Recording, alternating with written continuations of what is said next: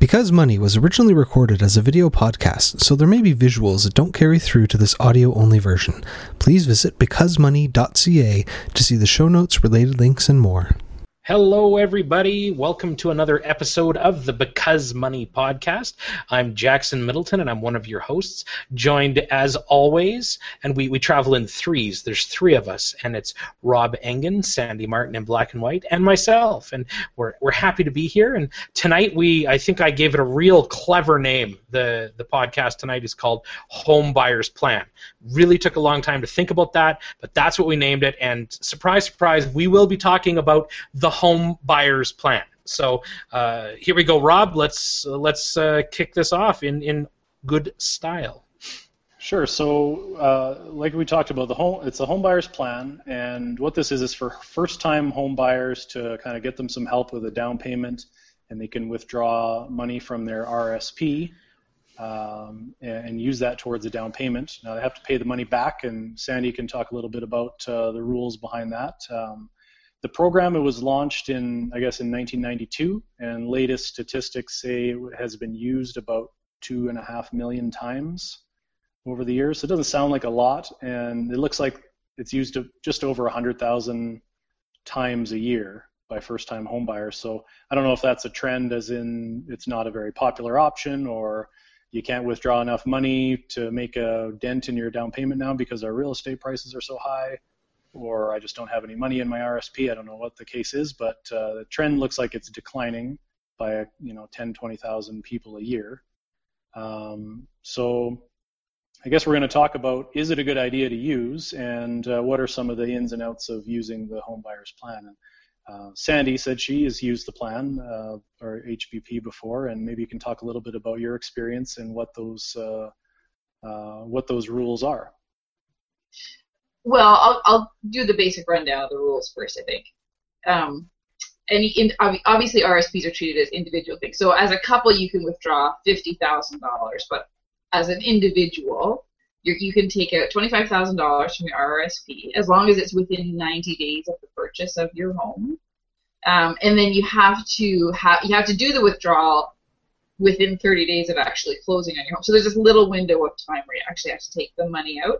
Um, but if you take it out, you don't have to, you know, show a receipt that you used it for your house. You could just use the withdrawal for, you know, RSP type withdrawal type things. Oh, that was incoherent. I'm sorry. It's not a good beginning, is it? Um, once you take the money out, then you don't have any repayments the following calendar year. So you have kind of a whole grace period depending on what time of year you purchased it. The following year after that, so two years later, essentially, you need to start repaying. One fifteenth is the minimum amount because you have 15 years to repay. If you don't repay, so let's say you take out $25,000, you're going to owe $1,666 every year. You repay it by contributing to your RSP. It doesn't have to be the same RSP account if you don't like that bank anymore or whatever but you recontribute to RSPs. You don't get to claim it as a deduction because now you're putting it back into your RSP. Um, if you don't repay it, if you don't make an RSP contribution at all, or if for some reason it turns out to be worth your while to not include it as part of your home buyer's plan repayment, um, then you have to pay income tax on that $1,666.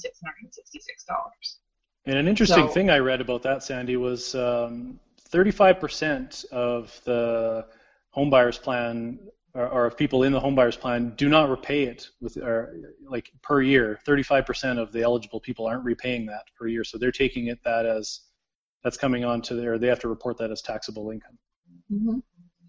and i don't think that you know $1666 is going to be too onerous of a tax burden because obviously you don't have to pay you pay less than that back in taxes I don't think that that 35% of people have sat down and done the math and said, you know, it's really in our best interest to take that as income and pay taxes on it. I don't I don't think it was really a calculated decision. If I can make, you know, paint in broad strokes as I typically do. and I'm just going to jump in and start talking about the uh, the actual practical application of it. You know, from my experience as a mortgage broker over the last seven years, um, primarily dealing with first-time home buyers, I can honestly say that a lot of first-time home buyers just don't have RSPs to use. They just there's it's there's nothing there. There's nothing in the investments. There's nothing in the RSPs that they're it, it's not an option. I would say the majority of first-time homebuyers don't even have a down payment saved up. They're borrowing it from the bank of mom and dad, which then makes me think, okay, should they be purchasing? Let's say you're a young couple, you're about to buy your first house. Mom and dad are going to lend you fifty thousand dollars as a down payment and you know you're going to be buying your house after 90 days. Do you borrow the money from your parents as a gift, purchase the RSPs, which triggers then you know a tax refund, and then take the money out and basically make money off the, the down payment and use the homebuyers plan. Is that tricking the system? Is that a game? Is that what should happen?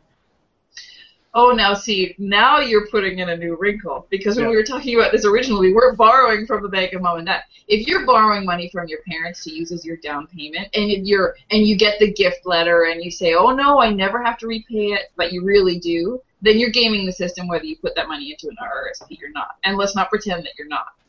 So if you can't if you can't afford it, or if your parents are giving it to you as you know part of your early inheritance or whatever, that's I mean that's a whole other kettle of fish than the home buyers. Okay, well let's say let's say you've just got you've got it's not registered, it's just in a TFSA. You have fifty thousand dollars in TFSA. You know you're going to buy a house in six months. Do you buy the RSP to get the tax refund just so that you can go and withdraw it and then pay it back over 15 years? With 35% of people not paying it back is this just some kind of a loophole? Like, should the pro? I guess the the one article, uh, I think Rob Carrick was, uh, why should the homebuyers plan be wound down? You know, is it actually a viable program, or is it being used for what the government wants it to be used for, or does well, that matter? I think the and he quoted in that article like the average. Uh, person or couple is using about just under ten thousand dollars for it. So it's not like everybody's going out and doing what you described with the fifty thousand dollar down payment uh, from the gift of or from the bank of mom and dad. Now I don't know that I don't know too many first-time home buyers are in that kind of early 20s, mid 20s that have that kind of RSP room either. So there's another uh, there's another wrinkle in that plan. Um, but I don't see anything wrong with it. I don't really think it's a loophole. I think uh, if you can take advantage of something like that, we call we you know we've talked about that over how many episodes of optimizing your finances versus the practicality of it, and and is it going to be that much of a pain to do all this? Like you, Sandy said, you got that short window, 90 days, and then 30 days after closing, and then you got to repay it. Are you going to repay it all right away? Um, you know, so there, there's a bit of mechanics that goes along with it. Um, but I don't think it's a. I don't think you're cheating the system anyway. And I, I go ahead, Sandy. I have two things I need to say. So for my seven years of mortgage lending inside the big bad bank, I did. I very rarely saw gift of gift for mom and dad. Like we had to write gift letters very rarely, and it was almost always from their own funds. And obviously, you've got to go back and verify that it's been in their account for X number of months or whatever. So I think, I mean, I think there's a self-selection um, bias here with the with the kind of anecdotal statistics we can bring up. um, so there were people using it all the time. Like I had to fill out those homebuyer withdrawals quite frequently. Um, and then the other thing I was going to talk about is if you do, I mean, choosing to use to access the home buyer's plan and to kind of access it through what you would call the loophole, it gives you more choice than if you weren't going to do it at all. So if you if you can either repay it in one fifteenth amounts or repay it in full or not repay it at all. You have the choice to do that kind of each year. So you're you're able to sort of optimize your tax burden a little bit every year that you either claim a home buyer's repayment or an RSP contribution or nothing. So it does give you more choice. It's not like you're locking into one choice ahead of time. Yeah, and let and, and let's not forget that by actually using your your down payment money to purchase RSPs in one year, you would be triggering a pretty good tax rebate, wouldn't you? Wouldn't you be getting a good tax refund or whatever? If you were going from like zero to twenty five thousand in your RRSP, oh, I would think so. Yeah. Yeah. So I mean, that's free. And then what you do is you would take that money and then put that uh, the next year directly towards your RSPs. I don't know. Like you can kind of start a bit of a a bit of a wheel turning. That's that's what I've read, and I, have read it as strategy. It kind of felt dirty, but then again, why would why not use whatever's at your disposal? Like go for it. But I guess my pro- my problem with the home buyers plan, and now now that we have uh, tax-free savings account, I think um, you know even more so is uh, RSPs are meant for retirement savings, and so I think what, what Rob Carrick talked about in his article was that we value home ownership now over retirement savings. Houses are coming before retirement, and so you know with 35% not not repaying the loan um, you know, you're basically robbing from yourself down down the road, right? I mean, with a tax-free savings account, that's kind of what it's meant for. The tax-free savings account is meant for shorter-term savings. Um, you know, you, you, have got a you've got a window here of you know, say in two three years I want to own a home, I can save in my tax-free savings account towards it. You know, whereas you know, should young people even be saving in an RSP? You know, at a lower tax bracket. Um, those are two separate questions. Yes. I keep, keep dividing everything into two. Obviously, if you're not making very much income, it doesn't make any sense to transfer that income into the future in the idea that it'll be taxed at a lower rate in retirement. So that's one question. I mean, you really have to keep your eye on. I'm quoting myself from a post that I wrote for you. You have to keep your eye on your actual tax rate. so it, you know that's when you're making. You don't just blindly make RSP contributions because you sort of walked into the bank on February 15th and said, oh, I better buy an RSP. That's not really the best, the optimal strategy. But at the same time, I don't agree that necessarily because 35 people, 35% of people aren't repaying their RSP like their home buyers plan, that that means that they're they're stealing from their own retirement. It very well could be, but it could also mean that those people are just choosing to claim it as an RSP contribution. So I would like to see I I think I would like to see those on. numbers in context. Come on. Come on. They're going on, they're going on vacation. They're buying new living room furniture. I, I mean, obviously, we can say generally with the rest of the kind of the personal finance media, like, oh my goodness, Canadians are have so much debt and there's going to be a housing crash and all these kinds of and that's okay. I mean i think probably the general trend everyone would probably agree that the general trend is people aren't being as wise with their savings as they could be or with their spending plan as they could be right? But hmm, i don't know that that that the that the very fact of of the home buyers plan existence within the package of the RSP, which is meant for retirement savings, means that the government is is allowing people through policy to put home ownership before retirement. I don't I don't think that those I th- I think you can see that as a general trend, but I don't think that those two things necessarily connect logically. I could be wrong though. But a lot's changed since 1992, right? I mean, that's when this was uh, that's when the home buyers plan first came to be, and you know, like I said, now we've got tax-free savings accounts. Uh, housing prices are uh, how many times bigger than than they were in 1992, where you know, is twenty-five thousand dollars even? What is that putting a dent on a home in Toronto or Vancouver? That's right? I mean, that's probably a five percent down payment. You know, be right. realistically, I mean, the, the, the that's the you know I want to jump in and say uh, I saw this article this morning on Globe and Mail. Twenty-four percent of Canadians see their homes as the main source of their retirement income. I didn't know a house could be an income? Like, what do you what do you turn it into a like? Are you getting a reverse mortgage on it? Are you mm-hmm. qualifying for a HELOC and then funding your retirement through?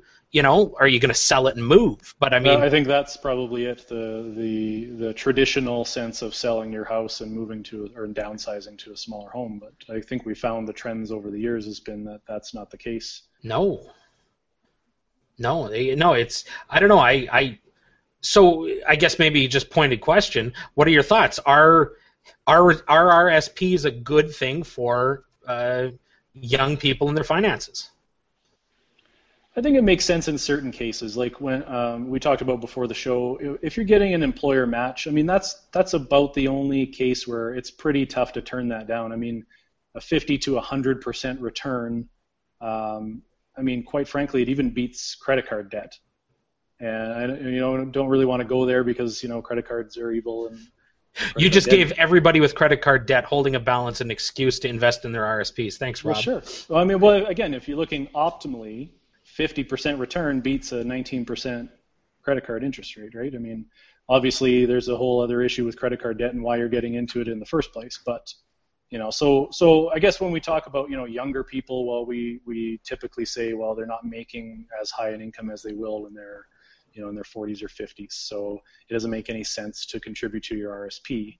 Um, but I think there's another trend of or uh, uh, something else there where you know you need to start some habits of putting some money away that you're not going to take out in a year or two, right? Like I think Bruce Sellery talked about that. He was talking about that on Twitter today, and he wrote the the Moolala Guide to Rocking Your RSP, and he said, you know, uh, tax-free savings accounts are great, but they're for putting in money Tuesday or Sunday and taking it out on Tuesday. That's how people treat them right? Whereas your RSP kind of has that stigma around, you know, this is locked in. I'm not going to touch it till retirement. And so I think these programs like lifelong learning and homebuyers plan just give are just giving us access, especially if you don't really have to repay it, or just giving us access to that money that we probably shouldn't have. We put it away for a reason, and regardless of tax tax uh, rates and that sort of thing, you put it away for a reason, so it'd be there for you in retirement. So so what I'm getting a sense of then is that we sh- is that my battery is running low. Uh, is that um, we shouldn't be buying a house at all because we should be putting money into our RSP. Like if we have any money to save, we shouldn't be saving it towards a house. We should be saving it for our retirement. Is that is that sort of the sense? And I'm just going to duck out of the frame for a minute to actually like well, then I'm, I'm going to just throw out the question do people actually save for retirement? Like, it's from my experience in dealing with. Uh, especially the first time home buyers, even like, you know, the upgrade clients, you know, moving from their first to their second home, it it seems that everybody is financing their properties at 95% loan to value, 5% down. They'll sell a house, they'll have equity, they'll keep it out, they'll consolidate, they'll pay off their debt, and they'll buy the upgrade house with 5% down on double income. And nobody's really saving money. It seems that the people that have money have a lot of money, and then there's the rest of Canada who just doesn't really have anything. That's my personal sense from, you know, probably dealing with over you know 2,000 applications a year for many years. I just and the the homebuyers plan, although I admit it's a great plan, I think it works. I like it. I've maybe executed it 20 times. It doesn't happen that often. People don't really they don't really use it. And you're saying it's more about lack of funding than I'm just saying it's lack of savings, lack yeah. of any financial planning or knowledge, or even caring. Like the amount of people that come, like, is this is is that just my sense, or is because I know we talk about finances. I know we're on the Because Money podcast, which deals with personal finance. So we talk about optimizing our personal finance. But is the average typical young Canadian even interested in thinking about this kind of thing? And, and just to go back to Sandy's question, I'm like I, am not saying um, don't. I'm just I'm not saying value retirement even at in your 20s over over uh, you know home ownership, but you know I, am talking about establishing some habits that you're putting mm. away some money, even if it's two percent, three percent, four percent, whatever it is. It doesn't have to be you know 15 or 20 percent of your salary, but some habits to put away some money that you're not going to raid, you know, next month because it's so easy to do it in a tax-free savings account or a, or your regular savings or your checking account. Yeah, I don't disagree with that. I think I have um, I, I have a very strong one of many um, pet peeves, and it's I, I very much dislike the cult of of the meat. Oh, I don't want to paint the media all with one brush. I don't like this cult of everybody in Canada isn't saving enough and nobody is smart about their money and oh the debt levels are rising. I keep using the same voice. This is the second time and only this podcast that I've gone oh it doesn't bode well. I don't like it be, not because it's not true. There are so many people that don't pay any attention to things that they really should be paying attention to.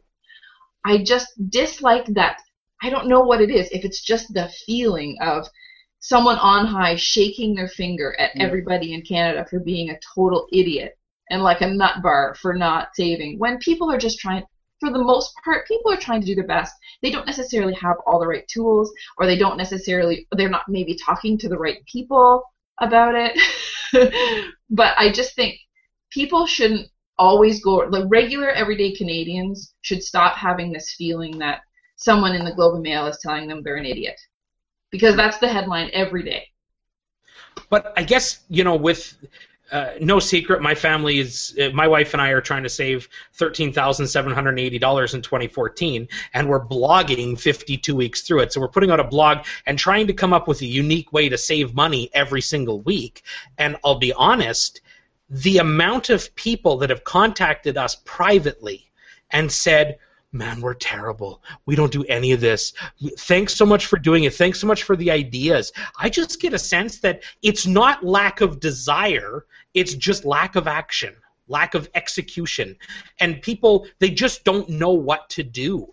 And, like, the truth is, is until I started, you know, within the last few months, I've really started taking responsibility for my personal finance. You know, I'm working with Sandy as a, you know, family planner. Um, somebody asked me, when do you plan on retiring? And I thought that was a really stupid question. Because why? Oh, I, I, thought it was you, but I just didn't want to say that. You said, "When are you going to retire?" And I'm like, "I'm never going to retire." I it's it, it I have never ever thought of retiring, like not working. Why would I not work? You got to work. I don't save any money. I spend I spend more than I have how in the world would I ever retire? I'm just already to the point where it's like, forget it. I'm not. Nobody's gonna.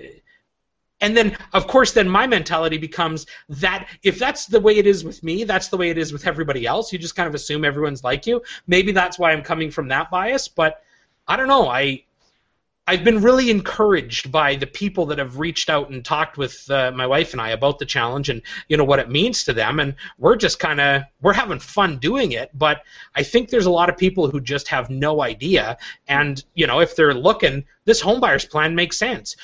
If you're looking to save up for a house put some money in RSPs develop the habits to save and then you can use it for a down payment on a house. And I I like it because I like that idea of encouraging people to build the habits but here's what I so, think happens is that, uh, you know, may, maybe this was true before tax-free savings accounts were introduced, but I think that, you know, people, a couple will go, a young couple will go into the bank and they're qualifying for their mortgage, or they're going to their mortgage broker and qualifying for their mortgage, Jackson.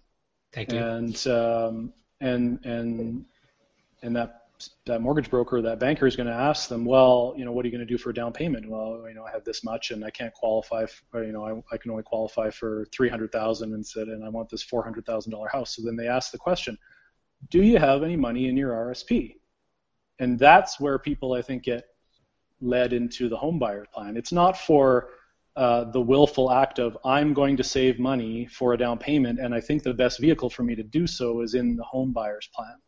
I think they're getting talked into it through the bank to say, oh, you've got some money in your RSP. Why not use that this way? Sandy, is that true? But, no, but, well, maybe. I don't know. but, okay, but here's the thing. Let's talk about somebody with a limited savings ability. So, what's the best thing for them to do? It's to save up for if I mean, if if home ownership makes sense for them, if they're not buying into a wildly inflated market, et cetera, et etc if they want to save up for a house and it's the prudent thing to do, they should be saving up their money. If they don't have enough money to save both for an enormous retirement and for a house, which means they probably can't max out their RRSP contribution anyway, why wouldn't they contribute some of their money in an RSP towards their down payment on a house, have it grow tax free, have it be tax free when they put it in, and and then have it be tax free well i mean as you repay it if you're able to repay it. Well the rest of the money stays in there for your actual eventual retirement. I think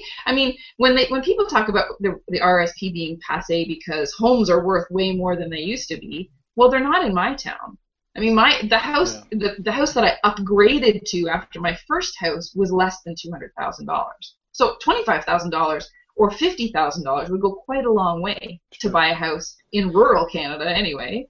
So I don't Um, think I mean if you can't max out all of your sorry if you can't max out if you don't have enough money to max out your tax-free savings account and your RRSP and save separately for a down payment, the RRSP is the best place to save for it. The end. Go ahead, Jackson. Sorry. I'm jumping in with the Twitter. Friend of the show, Noel D'Souza, jumped in, and he's actually tweeted three times. Because money, I like the HBP certain cases. Perhaps if the person has a pension plan, 50K is a pretty good start against a mortgage. He then says, hashtag because money. I think I've said this before. People need a plan. So the HBP can be good if it is part of that long term plan. And I agree. And then he says, I think a direct response to me bu- buffaloing and buffooing at uh, retirement. He says the issue with planning and needing to work forever is that sometimes life throws you a curveball and you can't. Hashtag because life. It's true. He's That's picked up on the prepositional use of the be- uh, of the word because, and I appreciate your tweets and your uh, opinion. Thanks, Noel. I think your answer was you were going to retire at 80, wasn't it? Isn't that what you're Yeah, to I think it was probably, hmm, okay, 80. I don't plan on living past 65, but okay, 80, sure. But yeah, that's. I've always Well, thought 65 was really old, Yeah, it's No. not anymore. Like there but it's a, not anymore. There yeah. was a poll that came out today that said, um, you know, the tr- uh, trends that more, you know, more people in the 55 to 65 age age group are saying they are going to. I think the question was, are you going to work when you're 66? Are you going to be working? And and it was about half that said they were, would be. And of that, like 29% was because they need to, but another, you know, a pretty good chunk of that was because they wanted to. Yeah. And I don't think 65 is old is considered old anymore. But yeah, growing up, I always thought 65 was super old, and it's like it's not anymore. I mean, I know 65 year olds. It's crazy. It's Botox. Anyways. Yeah, that's exactly it. But no, I mean, and it, it also helps that I absolutely love what I do, and I love working, and I love the challenge and innovating. So maybe that goes with the not wanting to retire. But anyways, But let's let's consider the worst case scenario that in your mind the worst case scenario is that you keep working and you live longer than 65.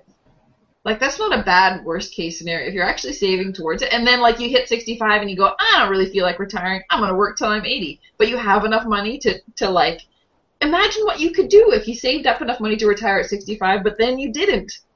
That'd yeah, and the people cool. who are the people who are working because they want to, obviously, I hope they're doing something they really enjoy. Whether that's you know quitting their desk job because they have you know have enough money to to do that, and then just saying I'm going to go work somewhere where I would I, I would would really enjoy that. or pulling a John Chevreau and just staying in his job, but telling everybody, I don't need to be here, by the But, way. I, but I'm here. But I'm here, Yeah. but I can quit tomorrow. Pick up a MoneySense subscription. So here we go. We're gonna. I think we're moving into final summary, Yeah. final thoughts. Rob, you final thought, then Sandy, then I'll say goodbye.